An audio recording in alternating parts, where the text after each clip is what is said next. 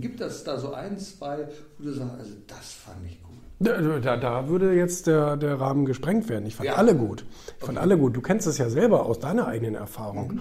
Ähm, man nimmt aus jedem Gespräch, aus jeder Begegnung was ganz Besonderes mit, wo man sagt, das hat mich wirklich nachhaltig beeindruckt. Und wenn man sich auf diesem Level mit Leuten trifft, dann, dann ist das auch nicht anders. Also da ist jedes Gespräch, ähm, ob das jetzt Wie, wie, was weiß ich, eine Daniela Katzenberger war oder ein, ein Dieter Bohlen war oder ein Jürgen von der Lippe oder ein Bushido oder ein Hirschhausen oder ähm, ein, ein Christian Lindner oder wer auch immer. Alle haben auf ihre eigene Art und Weise irgendwie was Besonderes, wo man sagt, wow, das würde ich auch gerne können oder da hat er was richtig toll gemacht et cetera oder sie.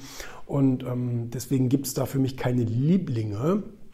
Ähm, klar, politische Gespräche sind meistens äh, so ein bisschen verlogener als andere, das, das ist wahrscheinlich so.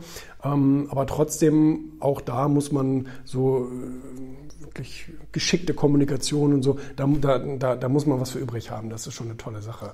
Und ähm, klar, was ich natürlich besonders fand, sind so, sind so Lichtgestalten, mhm. so wie Reinhold Messner. Ja. So, wo ich denke, Mensch, mein Gott, sie waren auf allen, auf allen äh, Riesenbergen und ohne Sauerstoff und all solche Dinge, alles gemacht, was ein Mensch eigentlich nicht machen sollte.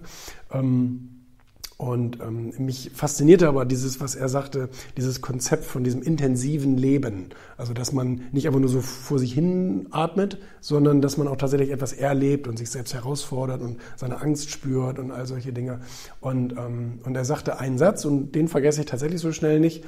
Und er sagte, wenn Sie am Ende Ihres Lebens auf ein gelungenes Leben zurückblicken, dann ist das eigentlich zu spät. Der war, der war un, unerwartet, oh, ne? Der war wirklich unerwartet. Sondern, sondern er sagt, Sie müssen das eben jeden Abend, wenn Sie ins Bett gehen, wenn der Tag vorbei ist, dann müssen Sie dieses Gefühl haben, dass Sie da alles rausgezogen haben, was, was so geht. Weil, und das ist das andere Thema von ihm, Sie müssen sich mit Ihrer Sterblichkeit beschäftigen.